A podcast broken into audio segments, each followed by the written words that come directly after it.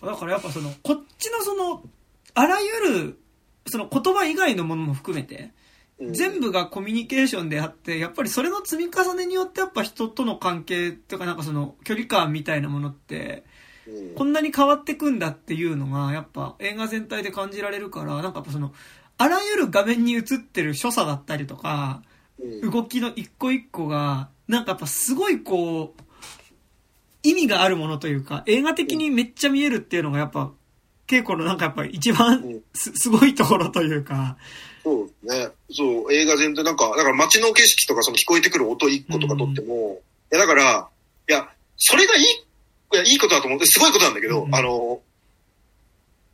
その作り手として喜ばしいことなのかわかんないんだけど、でもなんか、あの一挙手一投足、画面に映ってる、えー、街並み、うんうん。あ聞こえてくる街のなんか喧騒みたいな音とかの一個一個のが、その全部、その、なんか選ばれてこうなってるみたいな感じっていう。要は、つまり演全演出されてるみたいな。うんうん、別に演出されてて嘘くせえなじゃなくてね。あ、これってもう全部ちゃんと映画としてこの世になんか撮られたんだなっていうのが、なんかもうそのまま結構感動につながる。多分それって別になんか、なん僕が別にシネフィルだからとかじゃなくて、あの、多分ですよ。う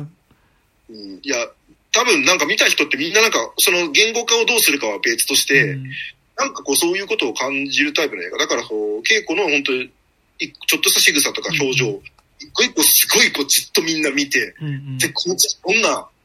顔をして出てくるんだろう、稽古はとか、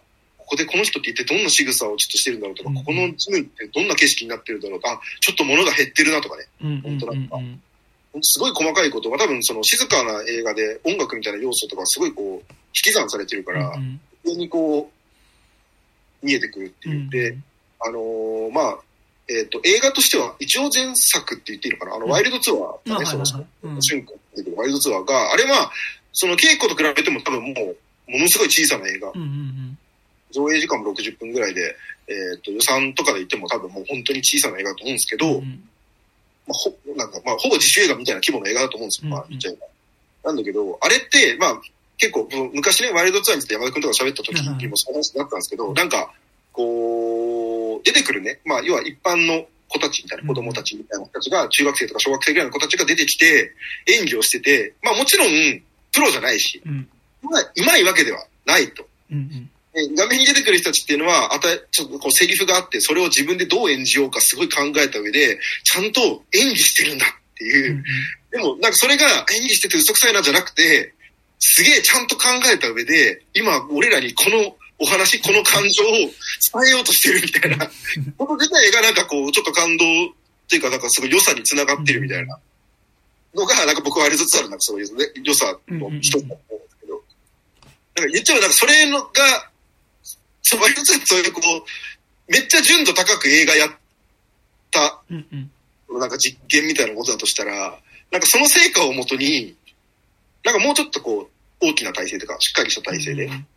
それをさらに実践すると、あ、こういうものが出来上がるんだっていう。うんうん、だからなんかすごくワイドツアーとかからのつながりもなんか感じたりは、なんかしましたね、個人的には。ね、なんかでも、まあその岸由紀乃っていう人を知らないけどさ、なんかその、ワイルドツアーは結構その、多分もう、ほぼ本人っぽい感じというか、なんかその、やっぱ、まあわかんないけどね、結局ワイルドツアーに出てた子とかも別にその、ほん、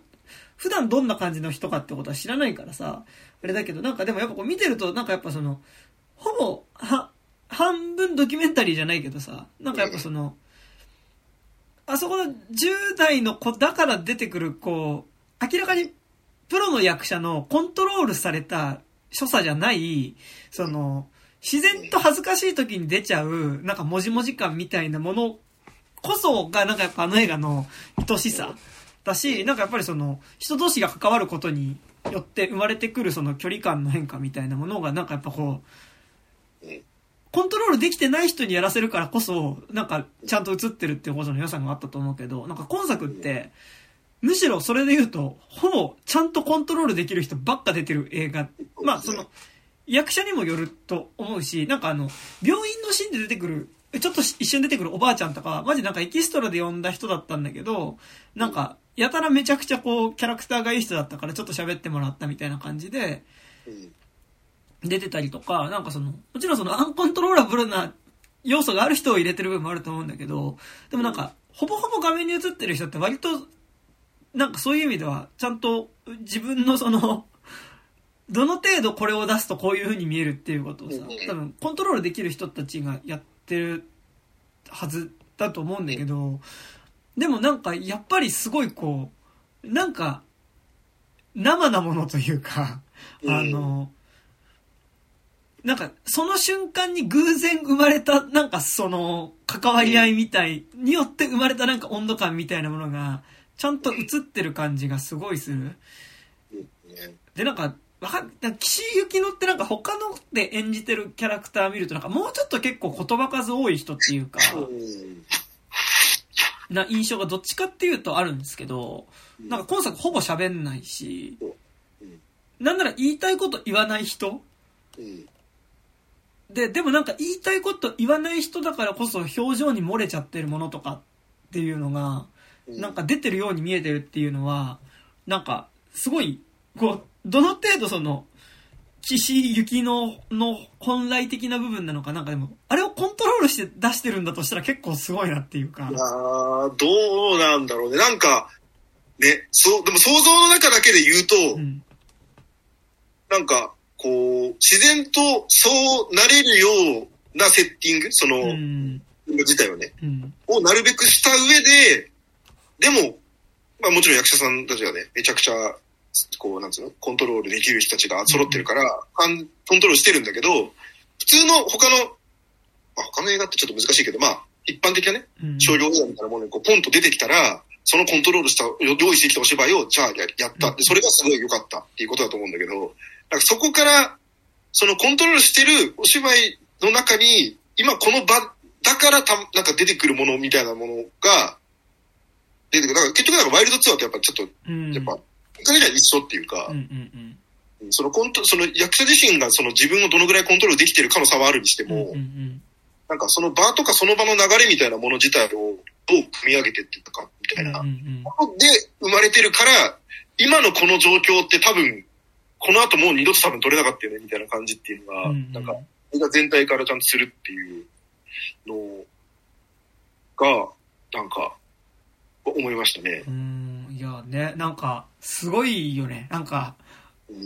結構本当に、マジで、その、ドラマ、なんかドラマチックなシーンもめっちゃあるんですよ。なんかちょっと後で喋りたいんですけど、なんかその、ちょっとしばらく休みたいですっていう手紙を意を決して出しに行った、その稽古が、ジムに行ったら、その自分の試合のビデオをすごい熱心に見てる会長の姿を見て、で、結局渡せずにこう、一回ジムを飛び出て、もう一回ジムに戻ったところで、のシーンとかって、まあめちゃくちゃドラマチックだったと思うし、その後の、やっぱ鏡の前で二人で並んで、シャドウするシーンとかも、まあ、やばいじゃないですか。あれは、まあ、予告でも使われてるけど、うん、実際の流れで見ると、すごいシーンなんで。あそこはね、ちょっと泣くんだよ。やっぱあそこは。すごいよね。めっちゃ泣く。もうほんと名シーンだと思う。あそこでもすごいドラマチックじゃないですか。ドラマチック。うん、なんか作品全体のテンションがそんなにドラマチックなものをやらないからこそ、あそこはドラマチックすぎないかってぐらいやっぱすごいドラマチックだと思うんですけど、そうなんかでもやっぱこう、そういうなんかちゃんとやっぱ、え、こう、シーンとして撮られてるものだなっていうところ以外の本当になんか何でもない日常の所作みたいなこと、なんかだからその、ジムを結局畳むってなって片付けしてって最後写真撮るっていう時に、タイマーがちょっとうまく3秒セット、早くセットしすぎちゃったらもう一回長くセットしたけど、この長く設置したらなかなか、ね、あのー、今度写真が、シャッター、シャッター降りるの遅いみたいなさ、とことかさ、なんか、ああいうところの所作ってやっぱすごいすっぽいじゃん。そうね。うん。で、なんかなんだろう。取るに足らないことっちゃ取るに足らないことだけど、うん、でもなんかやっぱ、ああいうとこにこそなんかこうす、すっぽいところっていうかさ、なんか、そう、ね、がやっぱ映り込んでるっていうのって。いや、そう、で、で、で、でも、これさ、16ミリフィルムで撮ってるわけですよ、全部。で、フィルムで、これまあ、あの、インタビューで、あの、撮影監督の千谷さんって、うんうん、あの、ちょっと喋ってたんですけど、あの、いや、そのフィルムで撮ってるからさ、要はその、僕がとかがね、あの自主映画普段撮ったりするんですけど、うん、その自主映画撮るときに、デジタルで撮るから、うん、そのメモリーカードの容量はありますよ。うんうん、何ギガとかっていう容量の中で、はあるけど、でもまあ結局その3時間とか4時間とか撮れちゃうわけですよ。うんうんうん、その回しっぱで。だから、まあ言っちゃえば別にその全編ワンシーンワンカットの2時間の映画は別に撮ろうと思えば、まあ、面白いかどうかって別として撮れるんですよ、今って。でも、16ミリフィルムで、それをやるのとデジタルの違いっていうのは、そのワンカット僕が仮に2時間撮ったけど失敗しても、かかんのは、まあ人件費ぐらい。まあ人件費すら自主映画だとね、大したまともに払えてないかもしれないけど、あの、時間と労力以外は失うものがあんまりないわけ、デジタルは本来は。でも、フィルムで撮ると、まんまお金になるんですよ。だから、もうその、はい、今、ちょっと、あの、すみません、間違えました。だと、もうその瞬間にそれが、何万とか何十万みたいなお金になるっていうの、まあ、だから、だからこそフィルムを選んだって言ってたんですけどね、その、いや、そのボクシングシーンみたいなものっていうのを、結構映画の現場でその何十人もスタッフいる中で、意思統一ってそうそうなかなかかりづらい。だけど、あの、いや、このワンカットで成功させないと、とんでもない額がみたいな、要はことで、まあ、ある意味やってるわけ。その、このフィルムで撮ってる以上は、この一回で成功させんな、みたいなね。だから、さっきのね、その、写真撮るシーンとかもさ、あれやってることだけ抜き出すとさ、もうなんか、じゃあ、ここから、の、何で、アドリブでちょっと写真撮るってシーンだけやりますんで、あの、秒数とかちょっとうまくこと、うまいことやりましょうで、やれるのかもしれないんだけど、でもフィルムで撮って今からじゃあ回しますよのあのシーンを、そこを、ある程度、まあ動きはある程度つけるにしても、とりあえずじゃあもう、行きましょうで、やるのか、それとも、普通に考えると、まあ昔から日本映画ってお金ないから、もう絶対にミスんないよみたいな体制まで取って、はい、じゃあテストも5回も6回もテストしました。このシーン。で、じゃあどうぞ撮り始めましょう。で、撮り始めたら、もうそれはもう確認作業っていうかもうその、収めるための作業、みたいになったりするんだけど、いや、なんかその、そこってどう折り合いをつけてんだろうみたいなのは、もうわかなくて僕は、もう、その、この映画の中にその僕らが感じるような一回性みたいなものっていうのが、いわゆるアドリブで出るもんではないと思う。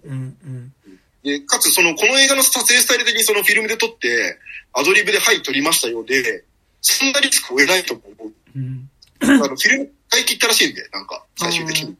用意してた分を。だから、いや、どう考えてもそのものすごい経済との戦いだよね。でも、その中でこれってどうやって成立させるのっていうのは、うん、こう、自主映画とか撮ってる身としては、ちょっとこう、震えるものがあるんですけど。で、なんかでもすごい、それ不思議ですよね。なんかその、ものすごい、なんか、素っていうか、素、うん、素のものが映ってる感じがするけど、うん、でもなんかその、まあ、ワイルドツアーは別にして、うん、なんか、三宅監督作品って、なんか、じゃあそれがなんか、いわゆる、なんかその、ほぼ役者の持ってる、なんかその、役っていうよりはほぼその人の、こう、素の自然体でやってもらったからそうなったっていうのともちょっと違う。なんかその、役の上で素が出てる感じがめっちゃするっていうのが、まあなんとなく思っていてありますね。うん。なんかこう、でもすごいこう、今なんかめっちゃこの人の素を見たな、素の表情を見たなっていうのはその、ゆ、許してる上で出てる表、なんかなんだろう、こう、こうなんか、そう許し、許してる上でも、やっぱ素の表情が見えたなっていうことに対する、なんかやっぱこう、それによるなんかこう、面白さってなんかめっちゃある気がするんですけど。うん。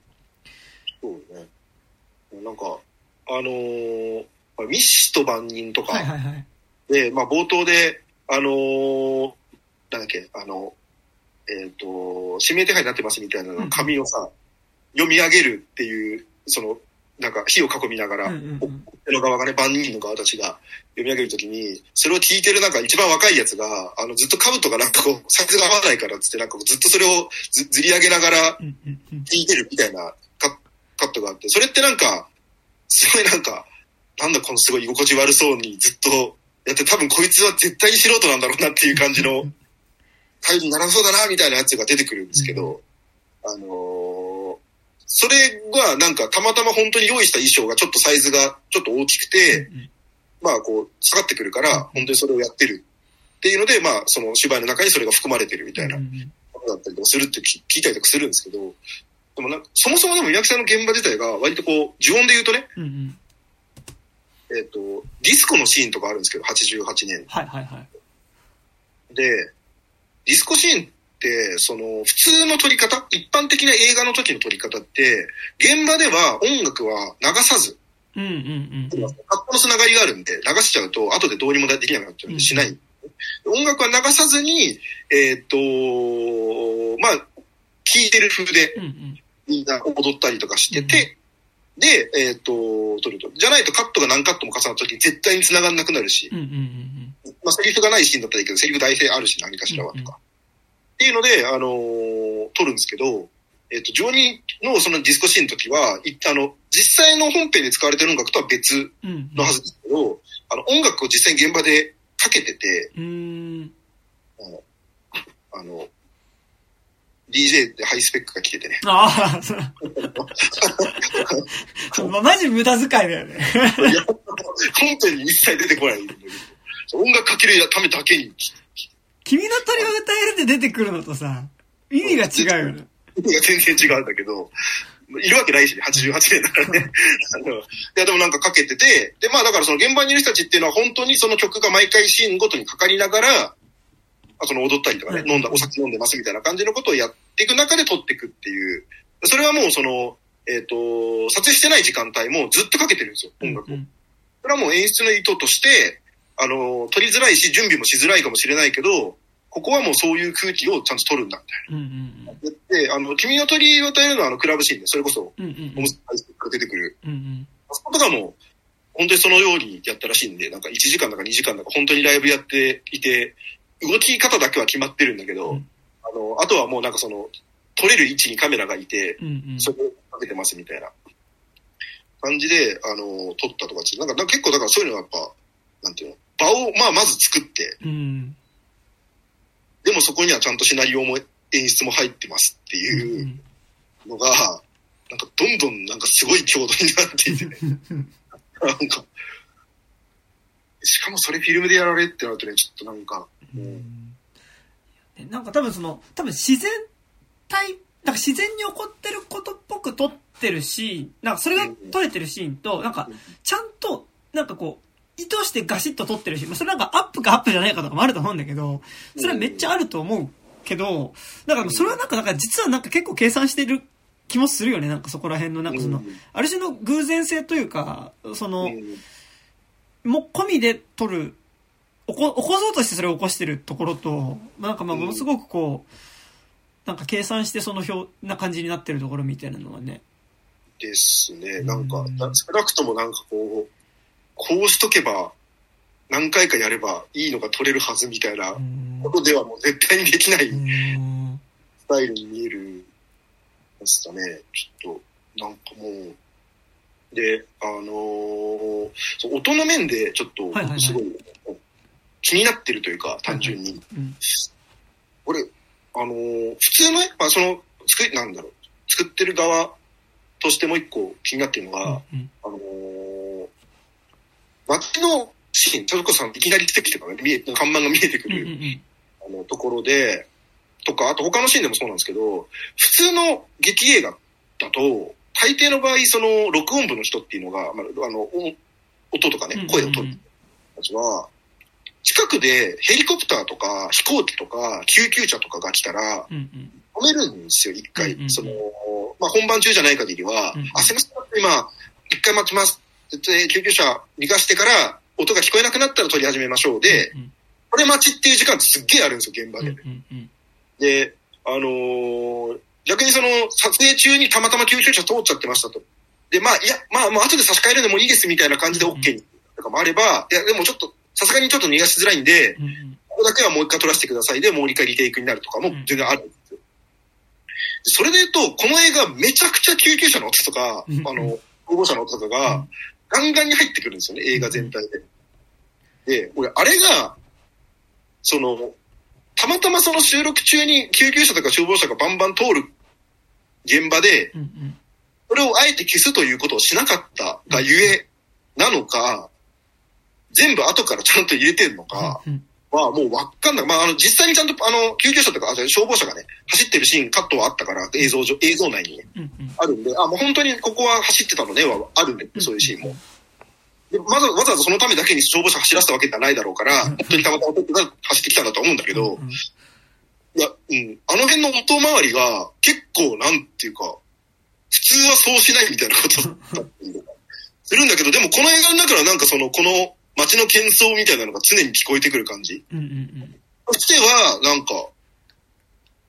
ちょっとざわざわするものがあって、よかった。なんかね、やっぱ結構、ざ、雑踏のシーン、なんか、割となんか場所自体は限られるじゃないですか。その、ボクシングジム、稽古の家、えー、まあ、あと、バイト先の働いてるホテル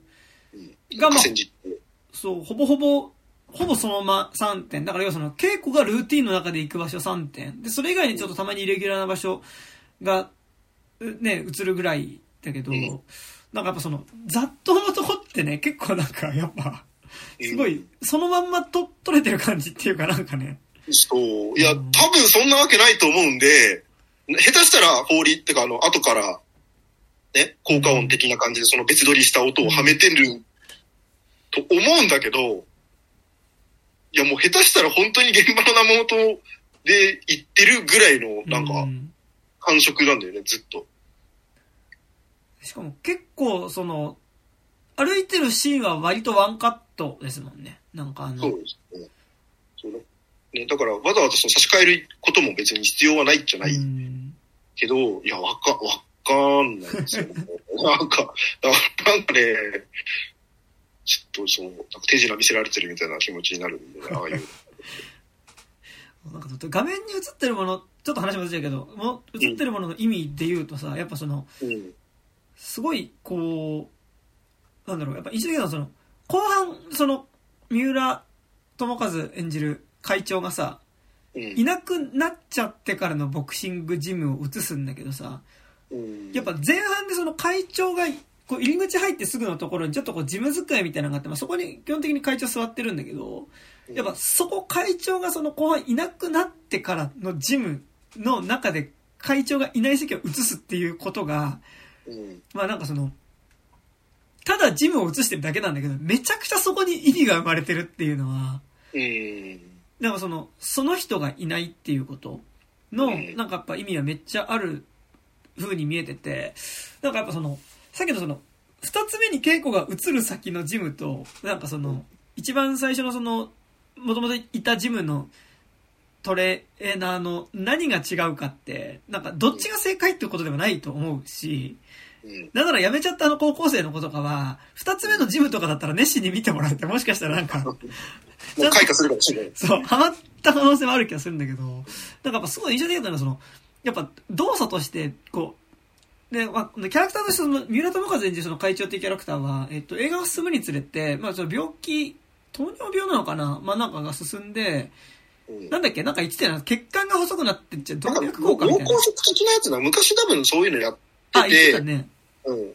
で、まあ、脳の血管が細くなってるみたいな言ってたんで、まあ多分脳梗塞みたいなことなんでしょうかね。ねで、なんか、どんどん視力が悪くなってってるっていうので、うん、まあどんどん見えなくなってってるっていうのがあって、なんか実際にその、後半で稽古の試合を見てる、テレビで見るシーンとか、もうめちゃくちゃもうカメラに、テレビの画面にめちゃくちゃ顔近づけて見てたりとかするんですけど、でもその見えない分、めちゃくちゃその、耳、音を聞いてるっていうのが、はなんかすごい、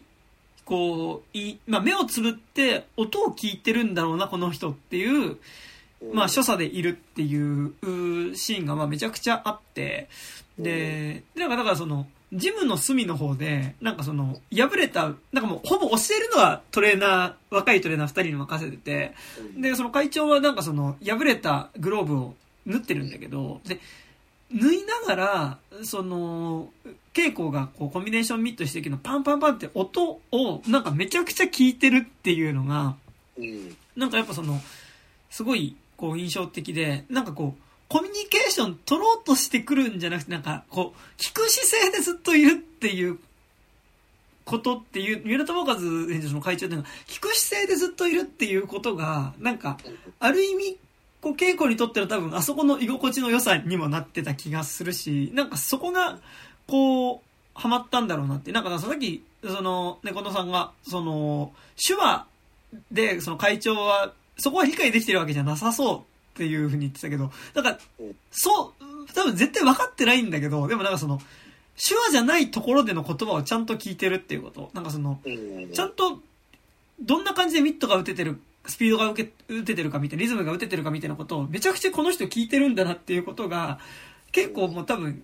感じてるからこそ、なんか、あそこに居心地の良さを感じていた。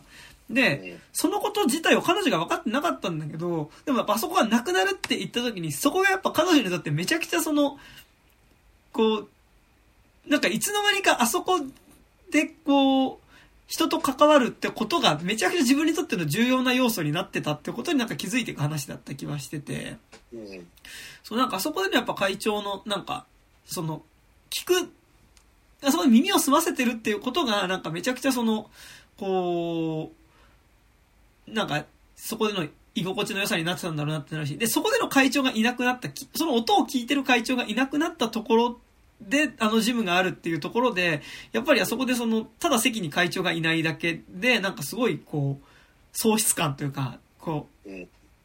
なんか結構その前を通っていくとかだけでも、なんかやっぱりその彼女が、やっぱその、会長がいないっていうことはずっと意識してるんだろうな、みたいなことをちょっとこう感じるみたいなね、のはすごい思いましたね。そう。いやもう、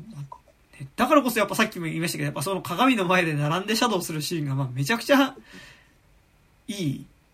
いいですね。てかなんか基本的にね、この二人が横並びになると全部いいんですけど。いいよね。いいっすよね。戦時で一緒になんか準備体操みたいなのしてるとこがさ、あの、まあ、終盤でね、まあ、回想みたいな感じで、こう、帽子を、はいはいはい。あのー、渡してね、なんかかぶせて裏返したりとかしてるのとか、いいですよ。なんか常に、その、これ、あの、これはなんかインタビューでもなんか言った気がするけど、うん、あの、要はその手話だし、ボクシングだし、その正面に立たなきゃいけないわけだよ。その、コミュニケーションを取るには。うん、中で、あの、唯一、その完全に横にいてもコミュニケーションが成立してる二人っていうのが、でもめちゃくちゃいいコミュニケーションでね、これね。いやーねー。そう。で、なんかさ、その、こう、まあ、まずもう普通にビジュアルとしてめっちゃあそこの鏡の前で、そのシャ、並んでシャドウするシーンがいいんだけど、なんかやっぱちょっとこう、勝手に意味付けみたいなことをしちゃうとさ、やっぱその、鏡の前で自分一人の姿を見てシャドウしてる姿ってなんかめちゃくちゃそれまでの傾向っぽいというか、なんかやっぱ、自分一人で、結局一人でしょって言ってる彼女。と、で、なんかやっぱ自分一人でなんかこう、生きてる感じがなんとなくしてる彼女っていうのが、やっぱその、鏡の前で自分の所作を見ながら、シャドウしてる彼女の姿で重なるんだけど、でも、その横に並んでシャドウをしてくれるっていうぐらいの距離感で、会長がいたっていうことに気づく。なんか、自分一人で鏡の前でシャドウしている、一人で生きてるような気がしてたけど、横にちゃんとその、動きとかを教えてくれる人がいたじゃんっていうことに気づくっていうシーンでもあった気がしてて、なんかそれはめちゃくちゃ意味としてあのシーンを解釈しちゃってるんだけど、なんかそういう意味でもなんかめちゃくちゃあそこってこう映画的だったと思う。そうですね。彼女の成長みたいなところでね、その自分一人で、いたわけじゃなくて、いや、横に人いたじゃんってことに気づくシーンだったと思うし、で、やっぱそこで並んでシャドウしてる時に、だんだんその稽古の表情っていうのがちょっとずつ崩れてくというかさ、その表情が出てきてさ、一瞬会長の方をチラッと見てさ、なんか泣いてるようにも見えるし、笑ってるようにも見えるし、みたいな表情で、一瞬こう、なんか、泣いてるのをこらえてるような顔でちょっとこう、少しでも口元に笑みを受けて、チラッと見る瞬間の表情とかね、まあいいですよ。いや、いいですね。そう。いやね、だから、その鏡の前、鏡とその河川敷と、もう思うのは、なんか、いや、バックショットで撮る。うんまあ、鏡の場合は、あの直接は映らなかったりするけど、要はその、よえっ、ー、と、三浦友和と、しゆきの、まあ、てか、まあ、稽古と会長。が、横、同じ景色を、見てるものが二人が共通になるっていうか、あの、むこれ向かい合ってコミュニケーションする場合って、見えてるのは相手のみになるじゃないですか。じゃなくて、その、自分と相手がちゃんと見えてる状態でのコミュニ、なんかココミュニケーションっていうのが、あの、鏡の越しの、あのーシーンでうん。はうんうんあって、で、河川敷のシーンで言うと、あれバックショットで、あの、えっと、川と、うんうん。その前に立って、こう、あね、準備として二人みたいなのが見えたときに、あそこって、うん、これはちょっとあれかもしれないですけど、あのー要はその観客と、うんうん、観客と、あの二人と、が見えてる景色が、こう、同じみたいな。せやねせやねっていう良さみたいな。うんこういう、あ、すみません。なんかまた音がちょっと下がりました。僕がマイクが多分遠いだけだった。いや、そういう、これはでもなんかさ、これ、この映画の自分で感想を書くとちょっとすごくこう、むずかったのと、うんうんあ他の人の感想を見てても思いましたけど、この映画ね、そういうこう、言語化されない何か良さみたいなものを、こうそうやって画面のいろんな端々から伝えてくるがゆえに、うんうん見た人全員ね、ぽちょっとポエティックになるんですよ。いやーねー。なるよ。うん。もうしょうがねえじゃんって感じなんだけど、うんもう、もう。そうでもだから、だからなんか、自分で今ね、俺もなんか見てて、なんかそういうこと感じるわけ。なんかこう、あ、今、この画面上で、これをこのカメラ越しに見ている俺らと彼らだけが今この景色見えてるみたいな感じのボードで見るけど、なんかそれを言葉にすることによって、なんか、あ、やべ、今言っちゃったみたいな、なんか、お恥ずかしさみたいなものが出るっていう。でもそういう映画だよねって思ったりもするわけ、うんなんか。なんかこう景色映してるカットのうちのいくつかがさ、その、出てくる登場人物が見てる景色をそのまま撮ってるカットだったりもするじゃん。うん。なんかその、試合が終わった後多分その殴られたから体から発熱して、ちょっとこうぼーっとしてる岸由紀乃がさ、うん。こう見てる窓の外にさ、その物干し台にこうバンデージが干してあって揺れてるみたいなのとかさ、うんなんか、なんかああいうのとかも俺ガイガイド返した時に、なんか、俺もちょっとその、ポエジー能が若干出ていて、なんか、これ岸由紀乃が見てる風景のカットですよねってことは別にガイド上で伝えなくてもいいんだけど、うん。なんかそれを伝えようと努力してガイドを書いて、いや、これは別にやんなくていいってめっちゃ言われた。ああ、いやーでもむずいよね。でもだって、ねそう、だってそういうシーンじゃんみたいなね、そうそうそう。感じにいろんなものが見えて、うんちゃんと見来るからね。そうなんか僕結構、あの、宮城さんが、これ、それを参照してるとかとかじゃないっていうか絶対違うんだけど、うんあの、スーパーエイトってあの、JJ エイブラムスの映画すごい好きなんですけど、はいはいはいはい。あのスーパーエイトの中であの、お母さんが死ん、亡くなったね、お母さん、主人公の男の子とエル・ファニング、そのね、まあ好きな女の子みたいなのと、が一緒にうんお部屋で、なんか、なんだっけな、なんか話をしてるシーンで、この、亡くなっちゃったお母、その主人公のお母さんのフィ8ミリフィルムを見るっていうなんかシーンがあって、その時に、なんかいわゆるカットバック的な感じで、あのーえっ、と、フィルムに映っているお母さん、で、その息子である主人公うんが交互に映し出されると、なんかそれってなんかそのコミュニケーションとしては、こうフィルムに映ってる過去の人と、その主人公のなんかある種のコミュニケーションであるっていう。で、それと、今度その、それを返して、あの、次のカットを返した時にエルファニングになるんですよ。うんなんかこう、それでなんかこう、ワンバンさせてのコミュニケーションみたいになってうん、最終的になんか二人がなんかその、フィルムを見てる二人がこう、パッと横並びで映し出された時に、なんかこう、同じ方向向いてるだけなんだけど、もうなんか結構、その、向かい合ってるみたいなコミュニケーションに見えるみたいなシーンがすげえ好きなんですよ、そこのシーン。僕それを思い出しましたって話なんですけど。うんまあ困ると思う。ちなみにあの、これ、指摘してる人いてめっちゃ笑いましたけど、あの、ニラトーカス被ってるあの赤い帽子が、あの、トニー・スコットの帽子 っていうのね、見て、それはちょっと面白かったですね。なんか、どこまで意図してるのか知らんけどう。んで、しかもあれね、継承されますからね、あの、ね、最終的にね。赤い帽子継承して、うんポケモンじゃねえんだから。だからさ、最後河川敷で座ってる時に結構被ってますからね、あそこの。ね。キャップをね。そう。でもなんか、ちょっとそのつながりで言うと、なんか、今作ガイド結構書くの多分むずい作品だったんですよ、めっちゃ。むずい、むずいでしょ。言葉少ない割に、うん。その、極力劇中の効果音は活かしたいから、その、うんセリフがないシーンでも、なんかガンガン言葉詰められるってわけでもなくて、そうだね。うんうんうん。特にあそこのミット打ちのシーンとかって、うん。なんか、こう、ジャブジャブ、なんかアッパーみたいなこととかを言いたいけど、なんかパンチの音に極力被せたくない。なんかその、打ってる、そのパンパンっていう音の間に極力入れたいみたいな感じで、ああ、なるほど。入れていくから、まあ、超むず、なんか、むずいかったし。それもうさ、音楽になりそうじゃない？ま、そまずその試合シーンとか、その、まずその、ミット打ちしてるシーンが、まあ基本的にむずいってなったんだけど、なんかやっぱその、泣いてるとかさ、こう、まあ基本的に泣いてるみたいなガイドしないんだけど、その概要書くときって、その、基本的に、その、目に見えてる情報しか入れないようにするから、なんか怒ってる人の表情とかガイドするにしても、怒っている表情とか言わないで、なんか例えばその、それがなんで怒ってるっていうふうに見てるこっちが思ったかっていうことを元に考えていくから、だからその、下唇を噛んでるとか、その、あとやっぱ結構使うのはその目線がどこ向いてるかとか、何を見てるかみたいなところで言うんだけど、もうなんか一番難しかったのがやっぱ、ラストシーンの、その、対戦相手、負けた、自分が負けた対戦相手と、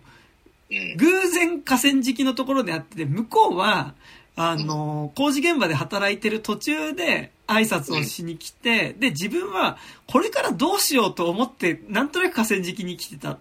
時に、それに対峙して、で、あの、要は自分が負けた相手にありがとうございましたって言われて、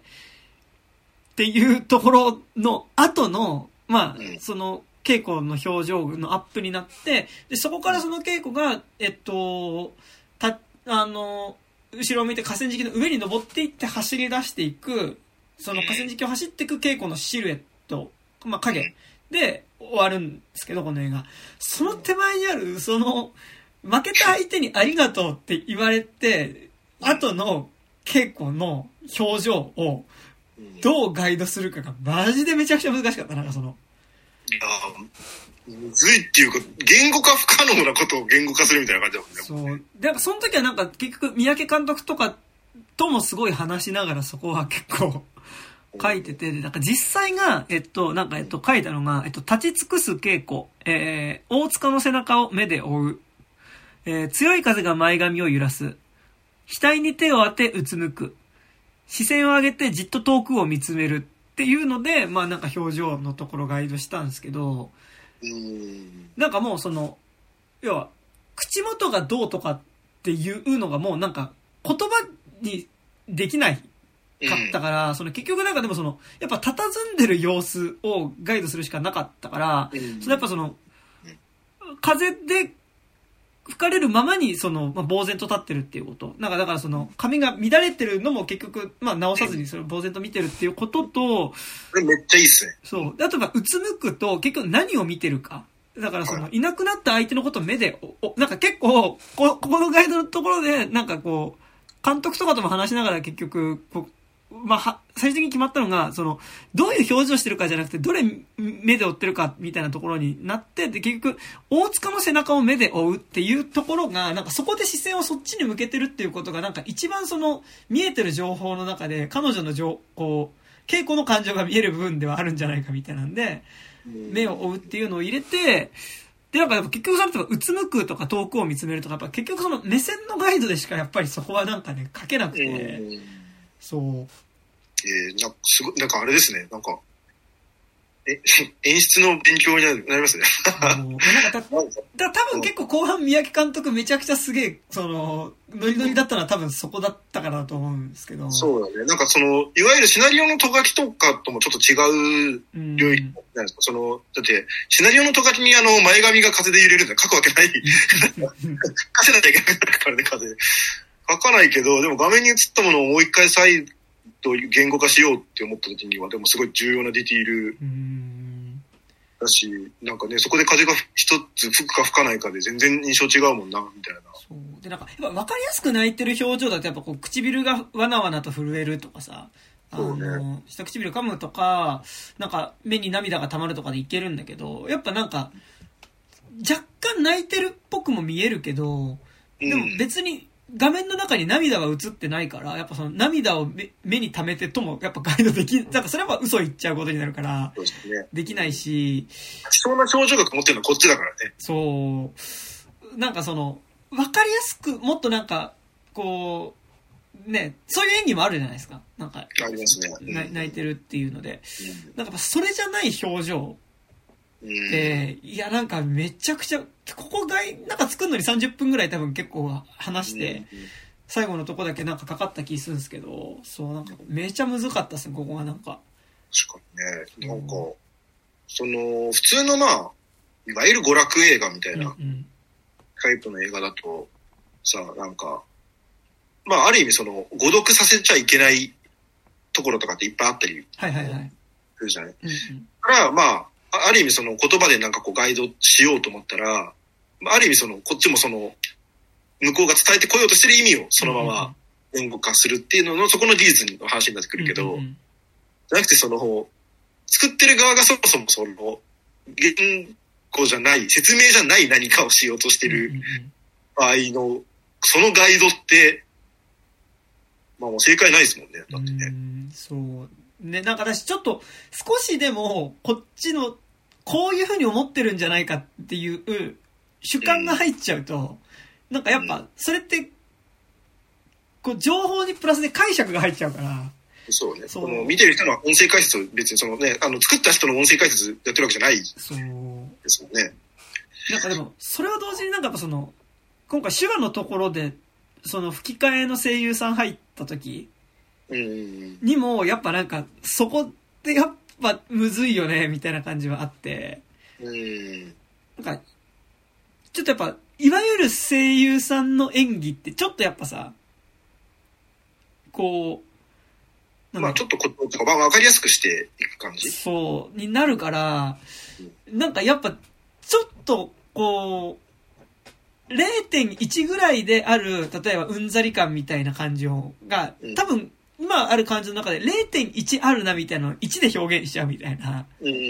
感じってあると思うんですけど、なんか結構その感じも結構ガイドでその入れてもらった時にちょっとこう、なかなかそこの調整むずいす、難しいなみたいなのも結構あったりとかして。確かに。そう。なんかなかなか、てか特にでも、むずいっすよね、この作品に関しては、マジで。むずいよ。なんか、もうなんか、ね、その、無理ではみたいな、最後の。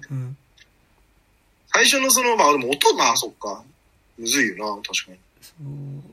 そうなんですよ。っていうのはね。そうだ、だからラストシーンがなんか特にでもその、あんまり表情見せない彼女が、まあ、稽古が、うん、とはいえなんか表情みたいなのが溢れてきちゃってるシーンだからこそ、うん、なんかこう、し、なんかもう、ラストってまあそもそも映画的にも彼女の中で、どういう風にこれまとめられたんだろうってことわかんないじゃないですか。わかんないですね。彼女がその後どうなるかとかもまあわかんないですもんね。走り出すけど、うん、だから走り出すってことは、まあ、何かしらポジティブっていうか、なんか前に進もうってことではあるんだろうけど、それがどういう感情でなのかっていうのが、まあ、どういう感情というか、劇中で起こってたことがどういうふうに整理ついてるかっていうのがやっぱ結構わからないから、うん。最終的に、そう、どう霧がついたかっていうのがね、わかんないから。霧がどうついたのかはマジでわかんないし、まあ、描いてないけど、うん、なんかそのさ、あれって要するにこうルーティンだから走ってるわけじゃないですか。あれって。確かに確かに。そう、でもなんかそのルーティンだから走ってるっていうことが、要するに先に体が動いてて、感情の方が、なんならちょっと遅れてきてるみたいな感じ。だから、先に体動かしてるんだなっていうのってなんかすごい、なんか、いいなって思って、なんか、別にその、あのー、2回目のね、試合してる時に、あそこだけすごいこう、はっきりと、なんかこう、わーってこう叫んでからこう、戦いに行ったりとかするんだけど、で、なんか、で、それを聞いている、聞いてとか見ている、その相手が、その画面越しにそれを見ていて、で、まあ負けて、あ残念だったね、みたいな感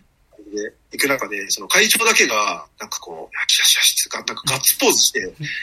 立っていくっていう、なんかあれ、すごいなんか、あの、最小単位のロッキーみたいなことをやる。なんか、あの、試合に負けて勝負に勝ったみたいなことやってんだけど、でもなんか僕らにはさ、なんで会長にとってはそれで OK だったのかの理屈は別に説明されないじゃないですか。別になんかその、例えばさ、何こう、空手キットみたいな映画でさ、うん、なんかこう、いや、勝負には負けたかもしれないけど、うん、あいつの自分の中の葛藤みたいなものを克服するための 何かこう技を繰り出すことができたから、うん、それで、あの、勝負には負けたけど、試合には勝った、試合には負けたけど、勝負には勝ったみたいな、なんかことなんだよとか、これこいつはこいつの人生になんか挑んで勝ったんだよみたいなさ、まあ、ロッキーで言うとまあそういうことかもしれないけどさ、その、ではないじゃないですか、別に。ね、試合には負けたし、人生は続いていくっていう話だでもなんかそこでガッツポーズをしてるっていうこと自体がなんかすごい、こう、あ、よかったんだ、あれでっていう。で、あれで見守ってくれているんだっていうことが、やっぱその手前のさ、一緒にこう横並びで鏡越しにやってるシーンとも通じるような感じで、なんかこう、ちゃんとこう見てくれてるから続けてるみたいな感じになって、なんか、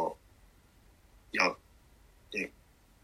そういうもんよねって思える。なんかその、別にその、お互いがお互いを見て認識してる状態以外でも別にコミュニケーションってあるよな、みたいな。なんか、いや、だからその、ね、別にその直で DM とか送んなくてもさ、うん、ツイッターでタイムラインをなんかこうちょくちょく見てるっていうコミュニケーションもしてる。でもなって思ったんだよ、なんか。なんかいいねも押押さないし、別にリピートとかもしないし、うん、下手すりゃフォローとかもしてないかもしれないけど、でもツイートは追ってますみたいなコミュニケーション。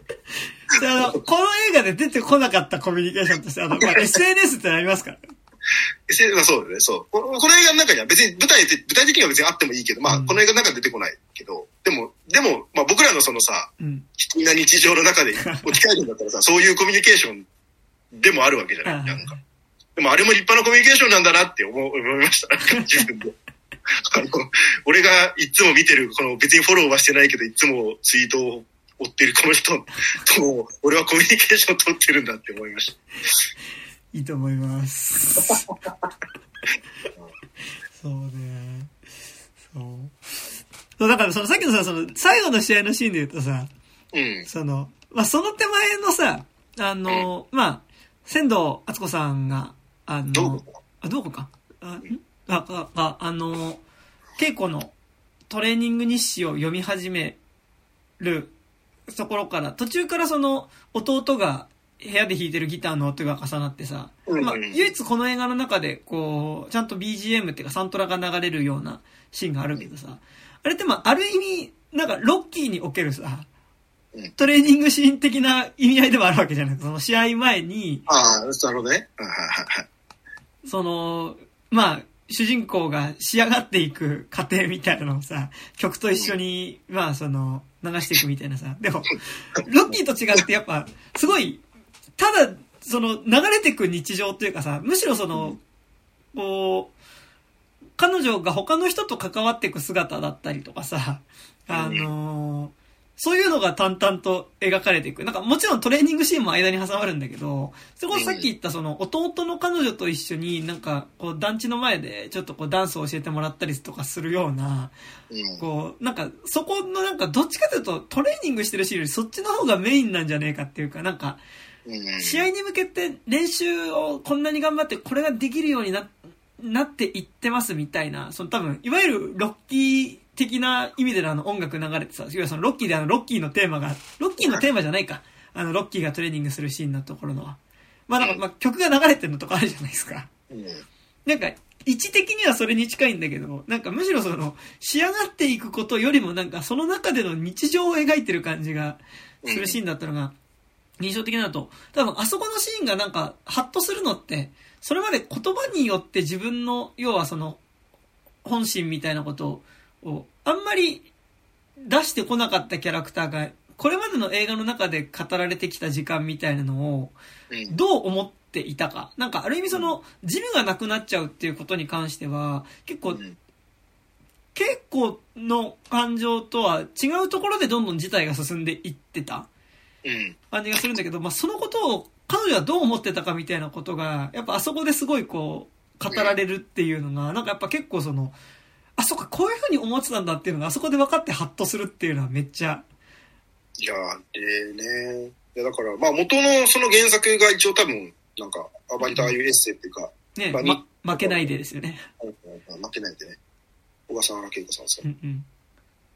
あの、いや、なんか、ね、その日常の点描みたいな描写と、うんうん、まあ、ナレーションベースでその日記を読み上げてるだだけっちゃだけなんだし、うんうん、まあ、そこで確かにその、この時こういうことを思ってたんだっていうのが語られるっていうことになるけど、うんうん、なんだ、ど、どっちかってなんかそのさ、なんかその、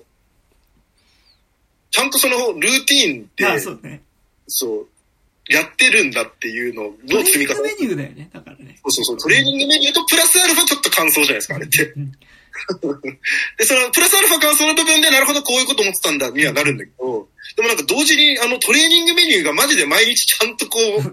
やってるっていうことの、なんかこう、凄さみたいなものを、め、あ、なんかこう、日常っていうかその、この時この時間ってこういうふうにこの人には流れてたんだみたいなことの感動みたいな。うんうん、それこそ感情とかその思考だけじゃなくて、あ、ちゃんとあの日もこの日も全部走ってたのね、こいつは、みたいな感じだったし、この映画撮られたのが2021年の2月から3月って言ってましたね、確かに。ああ、ほうほうほう。確か。うんうんうん。コロナ禍入った2020年の3月、2月3月ぐらいになんかあのクルーズの、あの、やつがあってですもんね。うんうんうん、まあ、えっ、ー、と、らしいんですけど、だからその映画の舞台は2020年の12月とかになってるん確かに。うんうん、ああ、そうですね。最初の字幕、そうですね。うん。そうで。で、まあ、実際に撮られたのは、まあ、もうちょっとあと21年の 3,、まあ、3月ぐらいとかってうんうん、なんかさ、僕らのね、記憶の中にある2021年3月とかさ、2020年12月ってさ、うん、なんか、僕、その2020年の、21年の途中、4月ぐらいに、うんうん、まあなんか、友達の、あの、竹木さんって人がやってる聖火日の演劇が、まあまだ出てないんですけど、あの、ジン出すからっつって、あの文章を書いてくんないって言われて、結構長い8000字かなんかさ、1万字ぐらいあるなんか文章書いたんですわ。で、それがなんかその聖火日の演劇が2019年から始まって、うんうん、2021年に最後の演劇をやって、一旦まあ演劇としては全部終わったと。うんうんうんで、それを僕全部見に行ってたんで、2019年から2021年までの思い出っていうのは基本的にその、聖火日の演劇をポイントポイントで見に行って、で、その間自分に何が起こってたかっていうのを振り返ってる文章を書いたんですよ。あはいはいはいはい。で、なんか、それをやった時に2020年ぐらいからって、うん、まあ、2019年に僕呪音のその現場入って、はいはい。はい、その、まあ、仕事を今辞めて呪音の現場入って、その後その別の仕事を今始めて、まあ、ずっとやってるんですけど、うんうんうん。あの、2019年末から今日に至るまでって結構、なんつうのかな、プライベートレベルで言うと割と暗黒に近いんだけど、暑かったんだけど、でも、で、まあ、しかもコロナでね、うんうんうん、なんかそのさ、遊びに行きたくても行けないしさ、うんうんうん、なんか夏のね、その2020年の夏の演劇見に行った時に、どんなだったかっていうのを思い出そうとしたんだけど、マジで何も思い出せなかったんですよ。ああ、まあ、思い出というか、イベント自体が発生してないからっていう。そうそう。うん、そうそうだからもうな、なかったみたいになってて、うんうん、で、なんかそれがなんかすごいなんか、あ、もうなか、なかったみたいになっちゃったんだなって思って書いてたんです文章。で、でも、その稽古見た時に、その2020年の12月とか、その3、2021年の3月とかっていうその時間が、なんか割とその何もなかったみたいだった、あのコロナ禍のあのの時間みたいなものがあったみたいな映画で、結構そこになんかこうグッと来てしまったっていうのもあって、なんか、で、まあ言っちゃえば結構本当いい思い出ではないみたいなさ、あるじゃないですか。結構あの、ね、別に遊びに行きたくても行けないしさ、別にお店も行けないし、会いたくても会えないみたいな。時間だったけど、なんかこう、そこがこう切り取られてこうやってこう、記録されてね、残されてると、なんかそこにもちゃんとこう、あのー、別にその、バットなものだけじゃない、あったっていうことが、なんか割とこう、残ってんな、みたいな。うんうん、そこも良かった。そうね。なんかでも、すごい、そそういう意味で言うと、なんかやっぱコロナ禍とこの映画っていうところで言うとさ、なんか、偶然かも、なんかでもやっぱ、まあ、要はボクシングジムなくなる話じゃないですか。うん。って言った時に、なんか、まあ、作中で別に言われないし関係ないのかもしれないけど、そもそもやっぱその会長の病気っていうこともあるし、その、ジムの老朽化ってこともあるけど、なんかやっぱ、ボクシングジムがなくなる、コロナ禍になくなるっていうことって、なんか、こう、正直コロナ禍にいろんなものが、必ずしも原因、まあ100%、もうほぼコロナのせいで潰れちゃった店とかめっちゃあるけど、まあ最終的なとどめがコロナだったからだよね、みたいなものって結構たくさん目にしている気がしていて、なんか直接は言われてないけど、なんか、ボクシングジムがなくなるっていうことがコロナ禍である、起きてるっていうことまあ、で描かれてるっていうことも、なんか、ちょっと正直そのリアリティもあるよなみたいなことは思わいではなかったり。そうね。まあ、うん、それこそ映画館なり、ね、ライブハウスなりとか。そうなんですよね。いや、なんか、それで言うと、なんか、ちょうど、君の鳥を歌えるとか見てた時期が、割と自分がやってたグループが結構熱心にライブ活動とかしてた時期とも重なってて、18年ぐらいですか？そう、18年が。だから結局初めてフェスとかも出てみたいな、結構やっぱ勢いあって、で、なんか、働いてはいたけど、なんか自分のアイデンティティ的に割とこう、夜にクラブとかにいたり、ライブとかしてる時の自分の方が本当の自分で、昼の働いてる自分は本当の自分じゃねえみたいなマインドで、生きてた節があった時期なんですけど、でも別に今も音楽やってるし、なんかライブとかは全然や、なんかまたやれるようになってきてるんですけど、なんかって言った時にでも、君の鳥を歌えるってやっぱすごい印象的なのはやっぱその、ずっとまあ夜遊び続ける映画であって、で、やっぱなんかその中でやっぱすごい印象的なやっぱその、クラブシーンでの、こう遊び方なシーンっていうのがやっぱ、こう結構やっぱ言ってる人多いですけど、あらゆる映画の中で多分一番実際のクラブに近いのは、君の連れ歌えるのクラブシーンなんですよ。マジで。で、なんかって言った時になんかやっぱ、今、君の鳥は歌えるを見ると、なんかやっぱすごい2018年以前にあった、なんか日常、なんか自分にとっての日常のあり方にめっちゃ見えてしまうみたいなことはあり、そう、なんかだからすごい、こう、なんか多分、君の鳥は歌えるで描かれていたあらゆること。なんかそのやっぱカラオケに行くとか、ビリヤードに行くとか、夜バーで飲むみたいなこととか、それこそやっぱライブハウスに行って隣の人となんか一緒にちょっとこう少し肩組んだりして踊ったりするみたいなことってあるし、今また全ちょっとずつ戻ってきてはいるけど、でもなんかやっぱ、それ以前のあり方とは少し違ってしまった感じがある。まあそうね。みたいな感じっていうのはあり、なんか、こう、図らずもその意味が生まれてしまった感じは自分の中であるんですけど、なんか、それで言うとやっぱそのね、この稽古の、なんかでも、あのね、このさんが言ったあれじゃないけど、やっぱり、こう、ちゃんと2020、20年ってあったよねっていうことを描いてること。っていうのはやっぱすごい重要だし、なんか、コロナ禍ではあったけど、その中で多分、このジムが閉鎖されるっていうことは、それによって左右されたことであるかもしれないけど、稽古っていう人自身が、こう試合をして変わっていったことっていうのは、なんかちゃんとその彼女の決断としてそこにあったみたいなこととかも、なんかね、こうすごいやっぱ、その意味でなんかやっぱね、こう、実はコロナ、コロナ舞台の作品って結構ある、ちょこちょこあると思うんですけど、なんか結果としてそこに対してすごい、めっちゃ触れてるわけじゃないからこそ、うん。なんか逆にこう、それでもちゃんと日常があったこととか、なんかちゃんとそこで人同士関わってることはあったよねみたいなことが記録されてるっていうことがなんかめちゃくちゃ、ね、なんか、重要な作品な気もするんですよね。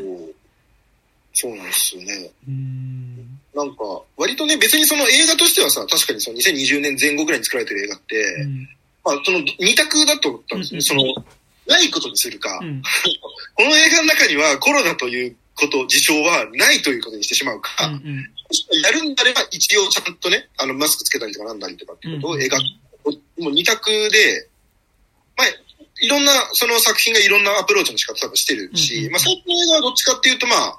ほぼ、なんつうの、事実上ないことにするうんうん感じの映画が多いけど、まあ、この映画はまあ作られたタイミング的には、この無視することはまあ、しないっていう。で、やった結果、いや、でさ、なんかそれってなんかでも、僕、今まで見てきた作品だと、完全な日常として、もう、その、まあ、この2021年だ、2021年の日常の中で描いてるので、そこのリアリティとして、そこれはやってますっていううん方向に行くか、もしくは、なんかある種のディストピア感というか。なんかその失われた日常のうちの一つみたいな感じで結構うん見るような作品とか、ちょっとどれとは言えないんだけど、うんうん感じのニュアンスで受け取ってたんだけど、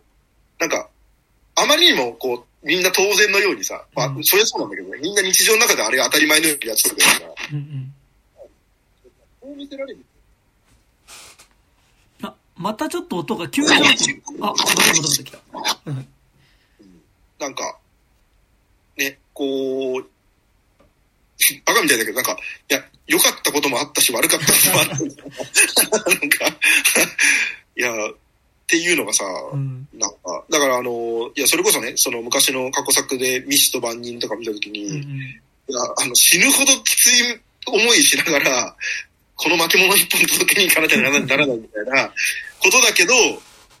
でもなんかこう、そこでたまたま見た結構こう、綺麗な景色とか、自体は、なんか割となんかすっげえ綺麗だな、みたいな。うんうんとかはちゃんと思うみたいな、なんかそこのこう、瞬間瞬間でちゃんと思ってること自体をなんかちゃんと記録してるみたいな。うん。うんうんうん。えーあの、宮城さんの映画で言うとあの、まあ本当に見づらいっていうかその、はいはいあれですけど、あの、無言日記シリーズってはいはいはい。なんかね、ちょっとアバンギャルドな、あの、iPhone で2013年ぐらいからなんか、あの、とにかく、なんか何十秒かの映像を定点で iPhone で撮って、うんうんまあ、それをもう毎日365日やりますみたいな。うん。うん、で、やったやつを最終的にバーって繋いでったら、1年間の、別に人間は誰も映ってないし、別に何か喋ってるわけでもないし、何の解説もテロップも入んないけど、ある1年みたいなものが、なんかちょっとこう、ふわっと見えてくるみたいな。うんうん。で、それはなんか社会的な意味での何かが見えてくるとかじゃなくてね、うんなんかちゃんと時間がちゃんとそこにあったみたいなことがわかる、なんか見えてくるみたいなさ。うんうん。で、結構なんか、その無言日記自体は、なんていうか、ザ、なんかこう企画の中でこう生まれて、その後ルー、なんかルーティンっていうかまあ、ライフワークみたいな感じでやってたりとかすると思うんですけど、なんかこう、そこのこう発想自体が、こう、今度こう、劇映画の中にも、こう、フィードバックされてて、うんこの映画自体も、ある種無言日記的に街を見てるみたいな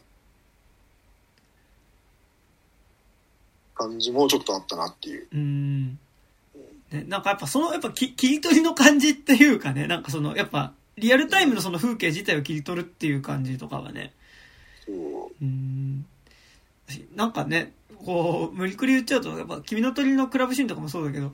どっか繋げていっちゃうと、なんかこう、その場所自体を、なんか、その、その場所自体のままのテンションで描くみたいなことを割とできる感じはしますよね、なんかその。いやーね、そう不思議なんですけどね。うん。なんか、なんか何やってんのって言うとちょっとまあはい。プラスアルファされちゃうじゃないですか。やっぱその、物語の舞台として切り取るっていうことをすると、そうね。いやでも、で物語の舞台としてやってる、ないわけじゃないんだけどね、ちゃんとその、めちゃくちゃ作ってんだけどさ。で、なんかその人が思うそれの感じみたいなのにさ、なんかやっぱその、現実とはちょっと違う形でやっぱ誇張されたりとかさ、うん。するけど、なんかそれやっぱコロナかの日常みたいなものに対してやっぱその監督自身がものすごくちょっとその、まあ、でも基本的にやっぱりその閉塞感みたいなのやっぱ感じるじゃないですか。うん。やっぱそれってやっぱ画面にめっちゃ映ると思うし、うん。でもなんか、割とそういう部分がなく描けてる感じがする。そうね。なんかまあ、映っちゃいはするけど、うんうん。そのわざわざそれを映す、なんかそれを映すためにと回してるわけじゃない。うんうんうん。うん、なんか、あの、ほら、コックピットはいはいはい。とかもさ、なんかあれもさ、そのルーティーン、まあすごい短い期間だけど、あれ2日3日ぐらいのルーティーンだけど、あるこう、音を作るっていうルーティーンを繰り返し繰り返しやってて、基本的に同じ仕草をずっとやってるはずなんだけど、うんなそれをこうずっと見てることによって、あこの人って、これのビート一個作るんで、こういうことを一個一個やってるんだ、みたいなことを思っていったりとか、なんか、あ、なんか、ひらめく瞬間っていうものが、こ、ここ、こういう時に、こういう風に映るんだな、みたいなうんう。んあと、普通にサボる瞬間みたいなものとかが 映って。まあなんかそういう映画じゃないですか、コックピット自体。まあドキュメンタリー。なんか、そのなんかこう繰り返しの中、なんかこう繰り返し繰り返し何かをやってるよみたいなことと、あのなんかその中でこう生まれる、こう、その繰り返しだからさっきと一緒じゃない部分。みたいなのが、そうね、なんか、まあ映画、まあだからさ、映画って、だからその、同じ芝居をさ、何回も繰り返し撮るよね、みたいなこともさ、原理にすごいこう、近いからうん。う、んついついなんか、いや、映画的なんですよねって言っちゃうんだけどさ、うん負けたみたいな気がしてちょっと悔しいんで、あんまりなんか、本当は映画的ですよねとかちょっとあれなんですけどね。うん。だってそれ言うとこの映画さ、最初の、で、二つ、冒頭のシーンの次のシーンうん。がさ、本当に、マシーン、トレーニングしてる人のさうん、反復する所作のアップだからさ、そうね。なんか、すごいそこはやっぱし、なんかこう反復の動作の映画ですよっていう感じがするよね。その、そうパパンチ、パンチマシーンのさ、その、こう、重しをつけてパンチを突き出す腕とか、縄跳びをしてる足元とか、なんかその、同じ動きを反復して繰り返してる体の一部っていうのを連続していくつか映すんだけど、うん。ね、なんかやっぱ、で、逆にその反復している体の動きみたいなものをそこまで、こう、これですよっていう風に映すのはそこだけだから、でも逆にほぼ冒頭に近いところでそれ入れてるっていうのは、そうね。ね、で、まあそれらが重なってなんかこう、ビートみたいになっていくみたいな。なってくみたいななんですね。感じにね、しますよね。なんか、ね、ちくしょうってなるよね。あれは、冒頭でいきなり、うんそうなんですよ。なんか、結構その、あのー、今、こう、まあ、なんだ、えっ、と、ワイルドツアはいはいはい。ーも、あれってなんかその、さも、なんていうのかな、ある種騙し討ち的にね、なんかこう、子供たちをとりあえずなんかこう、見守ってればさ、うん。まあ、それなんかいいものが映ったりする、したりすると思うんだけど、うんうんうん。じゃなくて、結構ちゃんと、その、テストなりね、うん。リハーサルなりみたいなことをこう、リハーサルはどれくらいやったのか知らないけど、まあテストは少なくともかなりやってると。何回もこう同じお芝居一旦一緒にやった上でやってるから、うん。みんなは、自分らがちゃんとしっかり作り込んだ芝居やってるわけだよね、あれって。でも、なんかその漏れてくるものみたいなものっていうのがさ、あるっていう映画じゃない、ワイルドツアー。うんでもプレイバックとか、あ、プレイバックはまあ、ちょっと山田君ちょっとね、うんあの、まだ、うん。うんまあ、プレイバックもあれ、あの、前半と後半で全く同じことをもう一回やるみたいな感じの映画なんですよ。うんでも違うみたいなね。そうなんで、なんかまあ、基本的にやっぱなんかそういうこう、ね、繰り返しと、なんかそこの差異みたいなものの、う んをまあ、結構ずっとやってんだなっていうのはう、んなんか、でもそのなんか、同じ日常みたいなこととか、所作を繰り返していくことの中で、でもそれがやっぱ変化していってしまうこと。だからそれ言ったら正直、君の鳥を歌えるもさ、遊び方は違うけど、結局夜遊んでって、あなんか昼に起きるみたいなさ、日常の回り方で昼はなんかやる気なくバイト行くみたいなさ、ルーティン自体は変わらずにずっと続いていくけどさ、でそれがずっと続くと思ってたけど、やっぱ、ある出来事をきっかけにやっぱりそれってこう、なんか、その中でちゃんと感情ってその、同じルーティンの中でも感情って育っていくし変わっていくしさ。で、うん、そこで感情がある種、こう、ちょっとずつ変わっていったものが少し見えてきたときに、それを言葉にした瞬間に、一気にそれって決定的に変わっちゃうよねっていうのがまさに君の鳥を歌えるだったし、なんか、だからこそなんかものすごくこうロ、ロマンチックというか、で、なんか言葉にする手前の、そこの、変わっていってはいるけど、なんか、言葉にせずに関わってた時の関係性こそが美しいみたいなのかな。まあ、こそが美しいとは言ってないけど、別に君の鳥が歌えるでは。でもなんかそこにすごい観客として見ていて美しさを感じるみたいなのが、君の鳥が歌えるだったし、なんかやっぱそういうその反復とその中でちょっとずつ変わっていくことみたいなのが、なんかある気がしますよね、なんか。ありますよね、なんか。な、なんだっけ、なんか俺さ、その感じって、なんかの、その全然違うハリウッド映画のなんかをすげえ思い出そうとしてたんだけど、なんか、ちょうど出てこなかったんですけど。リ リンクレーター的なことですか？ちゃ、違うか？リンクレーターではないななんか、絶対なんか、いやだからその、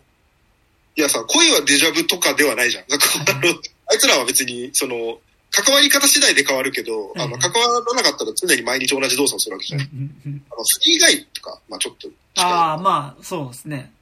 その設定自体がその同じ日常を繰り返してる人のって話。話だけど、まあでもその中でこう、さ、たとえ NPC だとしても、うんうん、あの、何かしらのコミュニケーションがあると、なんかそこで生まれた些細な変化っていうのは、それが波及していって、あの、全く同じループをもう一回やるではなくなっていくっていう一の話だから、まあフリーが、まあそうね。いや、でも、いや、ごめん。フリーガイでもちょっと違うよね、なんかあの。フリーガイはちょっと違う、ね。でもなんかその繰り返しての中でのなんかこう変化みたいなのは、まあでも、ありますね。瀬戸内海とかね。ああ、そうね。だからそういう作品ってやっぱ結構あるけどさ、なんか、ここまでなんか、なんだろう、言語化してない、しづらい、なんか、するほどでもないものの積み重ねによって、なんか、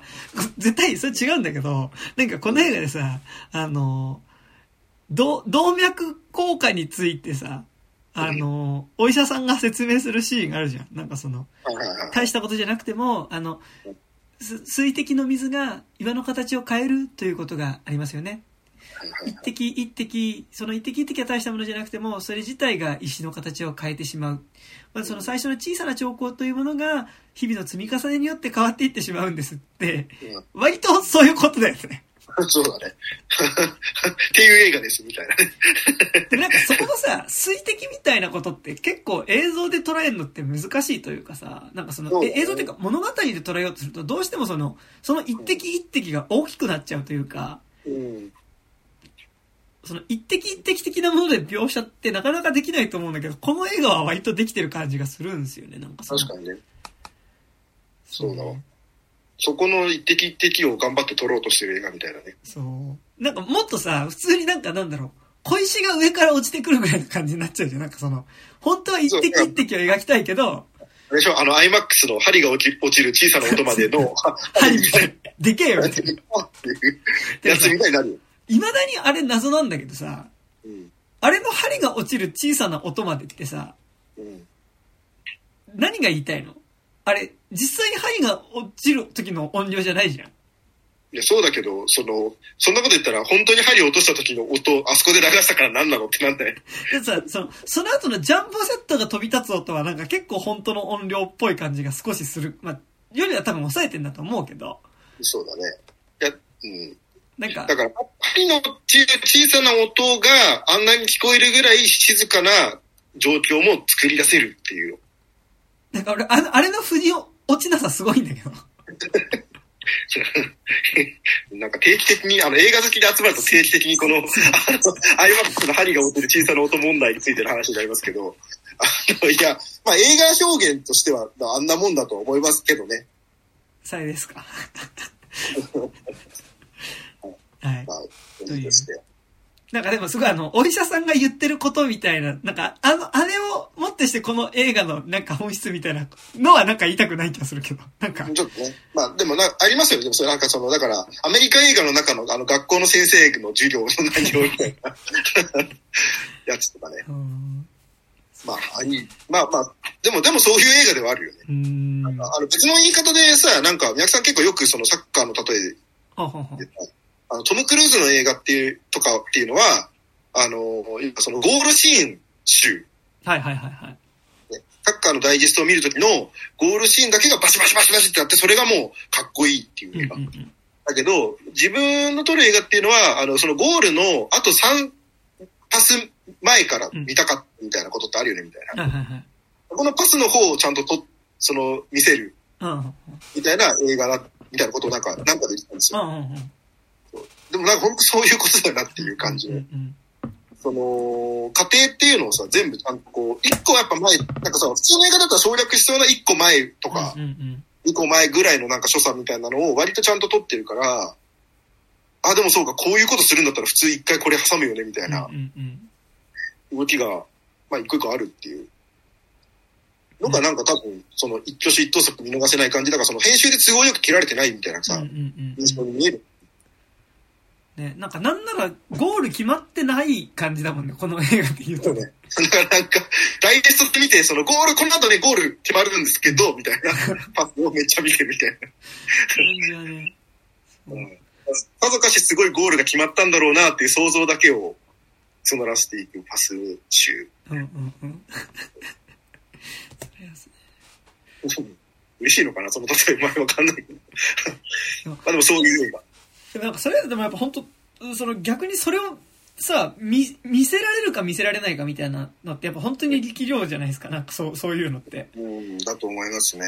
それでやっぱ本当なんかその、ショショットというか、ショットの凄さみたいなのはめっちゃ感じてて、なんか、あの、うん、なんか、す、すげえ、なんかもうこれ、この、このワンカットだけでもうめっちゃいいよっていうのが結構いくつかあって、で、だから個人的にあの、三浦友和とその、その妻のね、あのー、二人がさ、こう、帰り道に、て、線路と並行してる鉄橋の上を歩いてくワンカットがあるんだけども、あそこ、やばくて、うん。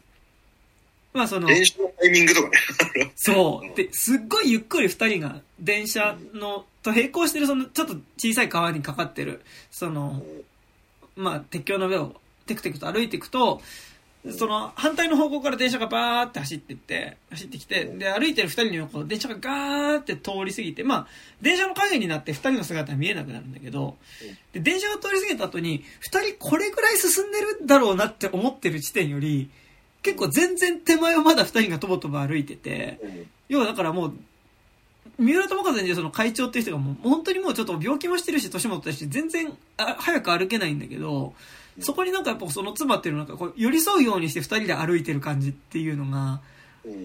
なんかこう、年取った二人の愛情、なんかこう愛情みたいなものも感じるし、なんか若干その、こう哀愁みたいなものもちょっと少し感じたりするような感じで、なんか、もう、あそこのワンカットめちゃくちゃいいんですよ。そのアングルも込みで。なんかその。うん、なんかね、人生って感じしますよね。そう。なんかもう、ワンカットで人生って感じしてる。本当にあそこ。でしたね。で、なんかやっぱ、ああいうのがあるから、なんかみ、こう、その手前のことを描いててもやっぱ見れる感じってあるよな、みたいな。そうね。確かに。そう。なんかやっぱそこのジムに降りていく手前のその短い階段のとことか何回も使われるけどさ、やっぱあそこも、なんか、あそこで人がすれ違うってだけでなんか、もうめちゃくちゃいいって場所じゃんって。そうね。何なんだろうね。なんか、別になんかあそこ俺見せられてロケハンとかで例えば連れてかれて、いや、ここがいいんですよって言われてもさ、そんなにいいですかねって思う可能性がある場所なんだけど、ああやって見せられるとね、もうここしかねえだろうなっていう空間に見えるんだよね、なんか、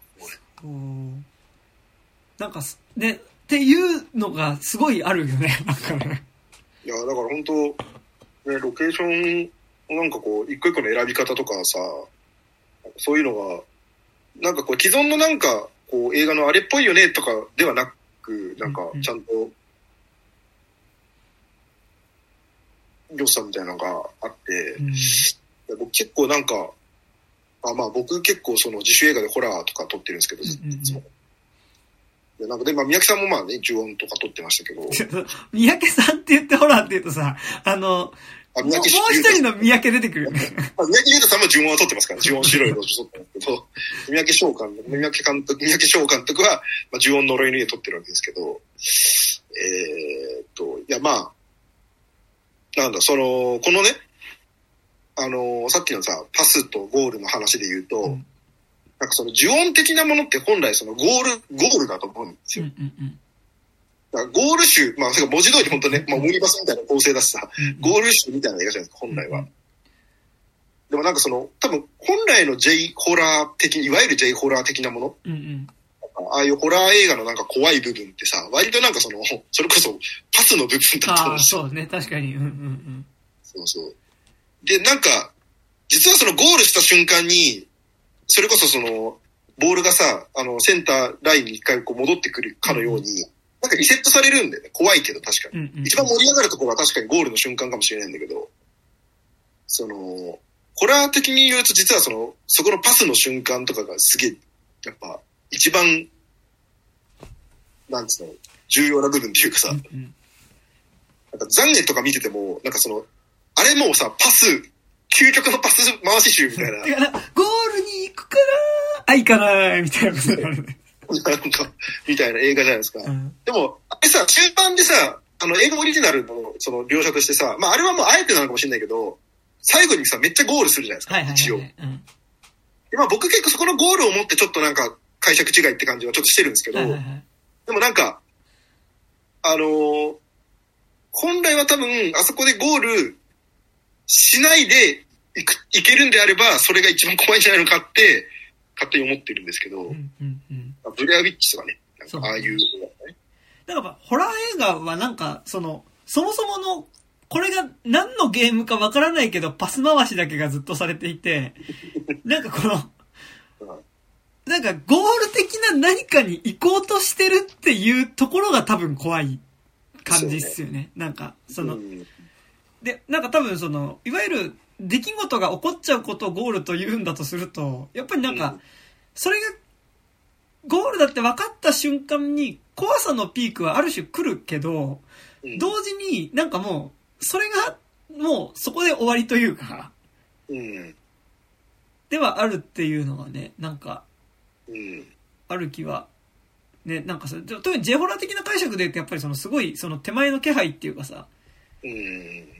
なんかあれとゴールポスト的なものか、これは、みたいな。うん。ところで引っ張っていくみたいなね。ですね。だから割となんかこう、あ、まあね、その呪音の例の家ってなんかその、それはそれとして結構猟奇殺人的なシーンとかいっぱいあるんで、うんうんうん、ゴールってゴールなんだけど、それがあって全部。うんうんうんまあでもなんか割とさ、その手前のなんかニュース映像とか、なんかその日常描写みたいなものとかの中にむしろこうちょっとまがまがしい感じみたいなのがあちこちにあるみたいな感じっていうのはなんか本当なんか、こう、ある意味一貫してるっていうか、うん、その、そこの手前の部分の方に何かを宿らせてる感じっていうのは、まあ、ホラー映画撮ったとしてもやっぱそこは変わらんもんなんだなっていう感じもするし、いや、この感じ、いや、多分めっちゃ大事なんだろうな、映画ってか、まあ、こん、何？今後の映画作りとかでも。ねそうね。まあなんかあとそれで言うとさ、実はちょっとさ、なんか、毎回違うジャンルっぽいことはやってるっていうのもあるっすよね。なんか、そ,、その、その、こう、ゴール前でパスを回し続けるっていうところでさ、なんか、一貫はしててさ、ジャンルまではいかないけど、ジャンル映画とまでは言わんけど、うん、ね、だって、まあだからある種ケイコがだからスポーツ、スポコンもの、うん、てかまあ多分、まあめちゃくちゃ多分、一番連想しやすいのはミリオンダラーベイビーじゃないですか。まあとかそうよね。うん。スポコンものだし、だからボクシング映画。うん。だと思うし、で、ミシと万人はまあ時代劇でしょ。うん。で、君の鳥は歌えるはまあ青春映画って言えば青春映画だし、プレイバックは SF? いや、じ、あの、別にその SF としてじ、なんかこう、タイムループはしないんで。ああ、なるほど。けど、まあ、し、なん、まあでもまあ SF っちゃ SF か。相当つかみどころのない映画ですね。なんか、明確にではないけど、実は毎回ちょっと違うジャンルをやってる感じはすごいする。まあだから、呪音はちょっとと特例的に、まああれはジャンル映画っていうか、まあ決定的にホラーだとは思うけど。まあまあそうですね。まあそもそものシナリオが別に、なんていうの、まあ、別で用意されてたりとかするっていうのはありますけど。なんかだから、結構、すごい、毎回違うジャンルに挑戦はしてるんだろうなって感じもしますよね。しますし、なんか結果的に全部さ、ちゃんとこう、あ、この撮り方、うん、で撮ると、このジャンルってまたこういう見え方するんだだからボクシング映画もさ、うん、なんかボクシング映画ですよって言って見せられるとさ、なんかその、あ、ボクシング映画でもなんかちょっとし、なんか新しいボクシング映画見てる感じみたいなそうじゃないですか。新しいってあれだけど、こんなボクシング映画なかったよ確かにっていう。うん、うん。いや、そうっすよね。いや、なんか、まあボクシング映画って大体、なんだろう、まあ、ボクシング映画ってだけで割となんかいいなって思うんだけど、なんか自分は思うんですけど、なんかでもそのやっぱ、正直、あんまり試合にメインがないというか、うん、そうね。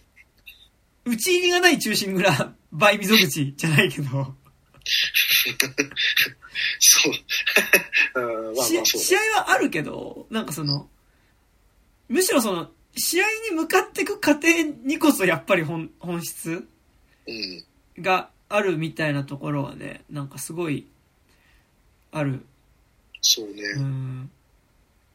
そうなんですよね。だから、なんか、まあ、要はそのミット打ちのリズムっていうのが、なんかそのまま何かのように聞こえるとかもそうだし、うん、ボクシングシーンとか一つとってもなんかさ、なんかさ、あの、いや、あ、そこに関してはあるっちゃあるんだと思うんだけどさ、うん、足踏むみたいなさ、なんか地味なファールっていうか、みたいなのとかさ、なんか、あの感じってなんか、なんか、ああは見せられたことなかったかもみたいな。とか、なんか結構なんか、そこの切り取り方一つとっても、すげえこう、まあ、いわゆる作家性みたいなものってなんかちゃんと出出せるもんなんだなっていうのも多いし、なんとなく公開当時とか結構高橋さんのこう、色が強いから、なんか自分の俺の家ってすごくこう、高橋さんのなんかこう、新作みたいな感じでも、語りやすかったけど、あの、いや、まあでも振り返っていくと、めちゃくちゃ、その、まあ、とまあ、特殊は特殊だけど、うんうん、でもなんかちゃんとその、そこって一貫はしてるな、みたいな感じもちゃんとしてく、してはくるし、うんうん。うん、いや、なんかだから次以降ね、何す、なんかどのジャンルとっても、なんかやっぱこれでいけるっていう一つの証明でも、ねあるし、なんかだって16ミリ今回撮って、なんか今のところのモードとしてはもう今後全部16ミリで撮りたいんじゃない感じになってますね。ねす、すごい、なんか次何撮るか分かんない。あともう、ガンアクションとか撮るかもしれないわけじゃないですか、だって。あの、あれですよ、あの、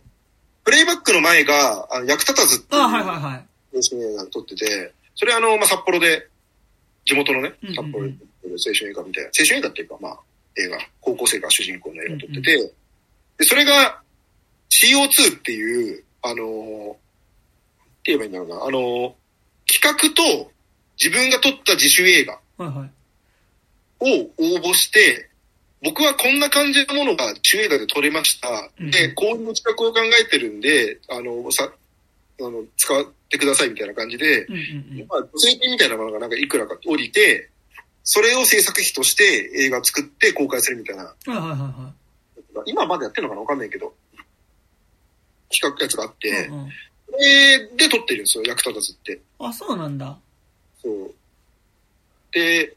それの時に出したのが、その美学校時代に撮った短編を何本か繋ぎ合わせたスパイの下っていう短編。うん、20 15分か20分くらいかな、多分、なんか、思うんですけど。で、それ、あの、いや、すごいですよ。なんか、もう、その、スパイものなんですよ、ちゃんと。うんうん、で、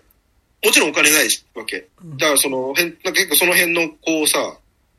ハイトみたいなところとか使って撮って思うんだけど、うんうん、その、銃撃戦を取りたくても、もちろん銃なんてさ、そうそう用できないわけ。その時になんか、あの、真っ暗な部屋で、あの、ロケット花火みたいなやつを、大量にパパパパパンって撃って、なんかそれで銃撃戦表現したりとか、あと、その追われてるっていうのを表現のためになんかでかいライト1個使って、そのスポットライトみたいな感じでさ、ヘヘリで、ライトで追っかけるみたいな。あれを疑似的にやってみたりとか、でも要は、ハリウッド映画で、本当だったらヘリの方も映すかもしれないけど、そっち側は映せないかもしれないけど、でも映画ってでもこっちで表現してるよね、みたいな。ことを、あちこちでやってて、まあなんかいろいろすごいんですけど、えー、だから、なんならスパイアクション撮れますみたいな感じの、なるほどね。だしまあ元から、ずいぶん昔からあのミッションインポッシブルの次回作は僕が撮り、なんか、な、な、なに？あの、ミッションインポッシブル8は僕撮り、を撮ら、撮るのが目標とかなんか、まあ、どう言葉でもしか知らんけど、言ってたりとかするので、そういうモチベーションはやっぱあるみたいですけどね。SF とかね、それこそああ、そうですね。SF、まあ、マフィア、ヤクザものとか。まあ実力犯罪もの、まあ、呪音が半分そういうノリではあるけど、確かに確かに。あるけど、まあ普通の刑事ものとかね、うん。刑事ものとかいいっすね。見たいっすね。みたいですね。割となんか、その日本における流行りジャンルってまあ、一通り網羅して、うん。そう。ね、そうっすね。コメディとかね。あー、まあコメディとかはなんか比較的すぐできそうっすよね。なんかでも。まあ、まあ、ジャジャンル名のようでジャンル名じゃないしね、コメディまあって。そうね。なんか微妙な話なんかもね、わか。けるコメディでね、だからね。そうだね。うん。いや、まあでもね、全然、すごいやっぱ、新作楽しみではありますね、なんかね。うんですよね、本当に。いやいや、もう、そんなとこで。まだありますか？なんかここ、はい、これは喋っときたいみたいなのあります？はい、大丈夫です、大丈夫です。はい。もというわけでう、。参りましたって感じでした。ね。いや、なんか、結構ロサ人少なかったんですけど、あ、そうなんだ。そう、まあ、ロ、ロサ、なんかなんだろう、言ったらいいけど、なんか、ロサ出しって感じはせんではない。ああ、ね客さん、お客さんのなんかこう、そう、だからテアトルだってめっちゃパンパンなんでしょ、今。なんか、テアトル、ユーロ行きそうな感じめっちゃするんよ。なんか、まあね、まあ、わかります。言おうとしてるから。うんなんか、ロサシネマシティってさ、そう、まあ、まあ、もうちょっとじゃなんかこう、娯楽映画寄りというか、まあ、まあ、それこそ、キサラリエチとか、あの、かける感じの、まあ、キサラリエチは面白い映画ですけどね。なんかシネマロサね、あの、新事故復権とかも確かかけてたし、なんか、ああ、そうね。はいはいはい。なんかシネマロサの立ち位置マジで謎なんだけど、まあでもなんか建物としてはすごいロサ好きだ、好きなんですけど、いいですよね。昔ながらのね。そう。あの、やっぱ、ゲーセンとかと一緒になってる感じとかすごい好きなんですけど、ね、なんかでも、あの、やっぱシネマシティとかロサとか、ああいうところでちゃんとかかってるっていうのもなんかすごいいいなと思いつつ、そうね。なんか、調べたらさ、全国で結構いっぱいかけてるんだよ。なんかその、もうちょっと単価なんか結構東京と大阪と名古屋とかぐらいで一回かけてるのかなと思ってたんです。で、徐々に拡大するみたいな感じなのかなと。うん普通にもう、沖縄はさすがに行ってなかったけど、あの、もう九州とか、はいはい。あの、まあ、北はもう普通に北海道のあの、地元でシアターティノっていうあの、札幌のミニシアター系の映画館あるんですけど、シアターティノでもかけてるし、えー、そう、普通に東北の方とか、あちこちでかものかかってるし、みたいな。だから、まあ岸行きの主演とかって大きいんですかね？いやー、でも、にしてもじゃない？なんか、普通に評判の良さとかで広まってたりするもんなの。なんか普通になんか、あの、ヤフーのニュースの記事で、あの、異例の大ヒットって書いてましたよ。えー、あそうなんだ。めっちゃヒットしてはいるらしいな。えー、いや、なんかでも、いいですね。そう。でもまあ、キャストは豪華じゃ豪華だからね。なんか、だし、そうですね。まあ、豪華っていうか、三浦友和と岸由紀のか。なんか、いわゆるネームバリューみたいな子だと。そうですね。まあなんか世代によ世代ってでは悪いですけど、まあでも世代によってはなんか仙道さんとかってすごいやっぱ、あ、そうなんだ。そうそう、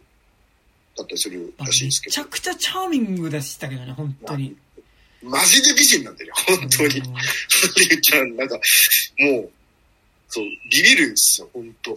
あそこのさ、こう、三浦友和がその、ジム閉めるっていう話のさ、内容をさ、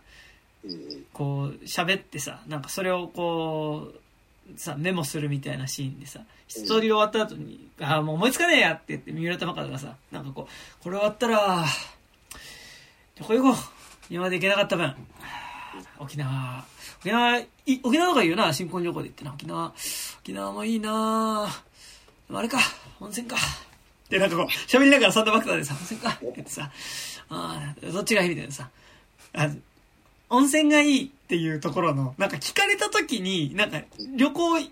どこ行くって聞かれたのちょっと嬉しそうな感じはありつつ、温泉がいいっていう時の、うん。がめちゃくちゃチャーミングなんですよ。あそうですね。あとあの、病院の待合室で、あの、ニュース見て、ああ、宝くじ当たった人いるんだ、みたいな話をしてる時の、やりとりとかめちゃくちゃチャーミングなんですよね。マジで何でもない話だからね。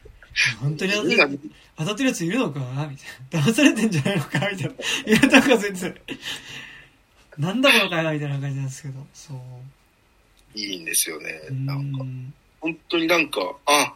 ずっと本当にこういう風にして過ごしてたんだなっていうのが、なんか伝わってくるんだよね。しますよね。そう、なんか話出さなかったけど、まっちゃんともう一人いたあのトレーナーの人なんだっけね、俳優さん。あの人よく見るけど。えー、っと。割とこう、なんかこう、かっこ、あ、俺は結構すごい好きな顔なんですけど。はい。あ、ちょっと、出てこねえな、えはい。そう、なんかあの人とかも、えー、めっちゃ良かったっすね。なんか。事実上なんか名前出てこなかったらなんか何も言ってないみたいになっちゃってますけど。いや、あの人めっちゃいいんすよ、本当に。そう、なんか、あそこ、あの人と稽古がなんかこう会話してるシーンで、なんかその、お前なんか殴られる前に割と逃げてるだろみたいな話して、なんかあの、こう、殴られるのは嫌いです。正直やなっていうなんかね、そこの会話とかがめっちゃいいんですよ、なんかあの。いいですね。そう。正直。2回ぐらい言うんで。めっちゃいいんすよね。で、なんか、でもあの人は、稽古っていうよりなんか別でなんか見てる、ちょっとこう、選手がいるっぽくて、なんかその選手に対してこう、結構切れてる音、めっちゃ怒鳴ってるんだけど、稽古的聞こえてないみたいなシーンとか結構あるんですけど、なんかあそこの怒鳴ってるシーンもなんかね、割と単純に怒鳴ってるっていうよりなんか、なんかすごいやっぱ目にかけてるんだな、なんか面倒見いいんだなって感じとかがすごいしてくる感じで。そう。いいですね。あの、なんだっけ、なんかさ、あの、誰か呼び出されてさ、あの、計量失敗してなんかちょっと体重増えたみたいなめちゃくちゃぶっ切られてるみたいな。あれちょっと好きだったんだよ、なんか。で、で、めっちゃ切れてんだけど、その、な、なんかめっちゃ怒鳴ってるじゃんっていう雰囲気にジム全体なってんだけど、稽古だけ聞こえてないから一人でシャドウしてるっていう。そうそうそう。あれよかったな。なんかあの、いい、いい、なんか気まずい、なんか空気みたいななんて、あるよな、ああいう瞬間って思う。なんだ2キロも増えてんねん自分の試合やろあそこいいですね。あと、それとあの、ね、あの、辞めちゃった高校生の人と、こう、コミュニケーションするとことかも、なんか、そのね、なんか、適度な緊張感と、なんかでも、とはいえちょっと人の良さみたいなものがね。自分でね、行った方がいいんじゃないの？みたいな、そうやって。自分で行った方がええんちゃうか？なんか、それに、女ばっか教えてるし、みたいな。強くなれない気がしたって。お世話になりました。お前この野郎って、あの、完全に親心で見てしまってるから、いや、まあ、いいですよ。ですね。作です、普通にもう、マジで。といったところですかね。あと、ごめん超どうでもいい話ですか、はい、はい、はい。インタビューで僕読んで超良かった話、うん、あの、なんか、シリキャさんってなんかめちゃくちゃ映画好きらしくて、なんかすげえ映画見るらしいんですよ、なんか。で、なんか、え、まあ映画監督の人とかで、まあその必ずしもね、そういうこう映画をすごい見るみたいなタイプじゃない人っていうの結構いると。うんうん。し、一さんが言ってて。で、でも三宅さんは、まあめちゃくちゃ映画見る人だから、うんうん、こう映画の話とかができて、なんか楽しかったみたいな、あります。役についての話っていうのは意外としてないんだけど、うん、でもそのボクシングの練習とかを結構一緒にやったりとかしてるらしいんですよ、三宅さんも。うん。うん、で、なんかその、で、そこで映画の話とかしながらなんかちょっとこう散歩したりとかしててとかっていう話をしてて、で、なんか撮影終わった後の話だと思うんだけど、うん、なんか年始、2022年のだから年始ですよね。うん、あのー、連絡が来て、あの、宮城さん今から、あの、今すぐこれを見に行ってください。今劇場でかかってる映画、つって。何の映画なんですかってインタビュアーが聞いたら、あの、スパイダーマンノーエホームだったっていう。話があって、めちゃくちゃいいエピソードだな、それ。と。宮城さん速攻で見に行って普通に号泣してたって話を聞いて。なんか、稽古の、この、こんなに小なんかさ、ミニマムな感じの映画のさ、作った人がさ、スパイダーマンのノーエホームめちゃくちゃやばいよって言ってるんだっていう話、すげえいい話だなと思ったす。なんかでも、好きな映画割となんかね、あの、ちゃんとなんかその、シネフィリーなものだけじゃないのを結構あげたりしてますよね、なんかね。うん。宮、う、さんはまあ本当そういうタイプ、タイプっていうか、トニー・スコット好きでおなじみのね。デジャブを何回も見ている。なるほどね。すごい小話ですが、そうですね。小話しちゃってません。はい。ありがとうございます。はい。そんなとこですかね。ですね。はい。はい。近藤さんは何か最近告知などありますか？はい。えー、っと、YouTube でフェイクローハーってチャンネルやってまして、あの、アイスの森って今年ね、あの、ちょっと POV のホラー撮りまして、そちらで、でそちらで、あの、マガ話っていう、あの、怪談コンテンツがありまして、うん、あの、そちらを原作としたあの、ホラー映画を一本撮って、まあ、公開してるので、まあ、よかったら、ちょっと興味があったら見てくださいっていうのと、えっ、ー、と、えー、第2回ホラー映画大賞っていうのが、角川が主催で、うん、あの、審査長が、あの、呪音で同じ清水隆監督で、えー、まあ、その他審査員が、えー、堀美央奈さんとかね、うんうん、ベースボールであの、あの、小一旦こと小出祐介さんとかね、うんうん、あの、まあ、そうそうたる面々、ユリアン・レトリーバーさんとかね、いろんな人。第2回から加わってるんですけど。ななんでユリアン入ったんですか？まあなんか普通に多分こう、なんだろう。なんか映画がめっちゃ、なんか映画監督やりたいらしいんですよ。なんインタビューでなんですけどね。なんか、で、えっ、ー、と、まあ、はい、それ第2回で、あのー、まあ、第1回僕一応その受賞してるんですよ。ムービーウォーカープレス賞っていう賞をいただいてまして、まあ、今年もちょっと第2回またね、ちょっとね、受賞を狙って出してまして。で、えっ、ー、と、授賞式が1月の21日に EJ アニメシアター新宿で行われるんですけど、うん、あの、審査員の方々もちろんいらっしゃって、で、受賞作品が発表になります。で、えー、僕が受賞してるかどうかはこの今の時点では知りません。あのえー、まあ一次選考は通ったんですけど、うんうん、あのまあ最終選考でどうなるか全然わかんないので、まあ受賞してなかったら普通にあの、ただただ僕は観察しに行きますけど、あの、うんうん、もしかしたら僕の映画かかるかもしれないので、あの、こんなふわっとした告知あるかって感じですけど、興味あるあの、絶対受賞作他のやつも面白いと思うので、よかったら見に来てね、あの、受賞してたらちょっと一緒に喜んでくれると嬉しいななんて思います。はい。はいでえっ、ー、と、自分は、えっ、ー、と、水の旅人というラップユニット、いくつかやってるんですけど、最近水の旅人というラップユニットで、えっ、と、1月7日に、えっ、と、ライブやります。えっ、と、なんか、えっ、と、東春代さんっていう、なんか、漫画をモチーフにしたすごい絵を描く方がいて、で、その人がなんか自分たちの楽曲を、まんま漫画にしてくれて、で、その、要は、一枚の絵がほぼ一コマみたいな感じで漫画みたいな絵を描いていて、で、それを全部展示した、なんか、えっ、と、僕たちの仕方ないっていう曲があるんですけど、それを漫画にした絵を、要は一コマ一コマの絵をバーって、えっと、ギャラリーに全部貼った、えっと、展示をすることになり、その中で1月7日にオープニングパーティーでライブをやることになりました。場所が御徒町のギャラリーになっております。えっと、興味がある方、えっと、アルファベット小文字で水の旅人で検索していただくか、えっと、KTY スラッシュ山田武史で僕ツイッターやってますので、そちらの方で、えっと、情報ちょっと出していくと思うので、えー、ちょっと気になる方チェックしていただけると嬉しいです。はい。こんなとこですかね。はい。はい。じゃあまあ、えー、良いお年を、ということでね。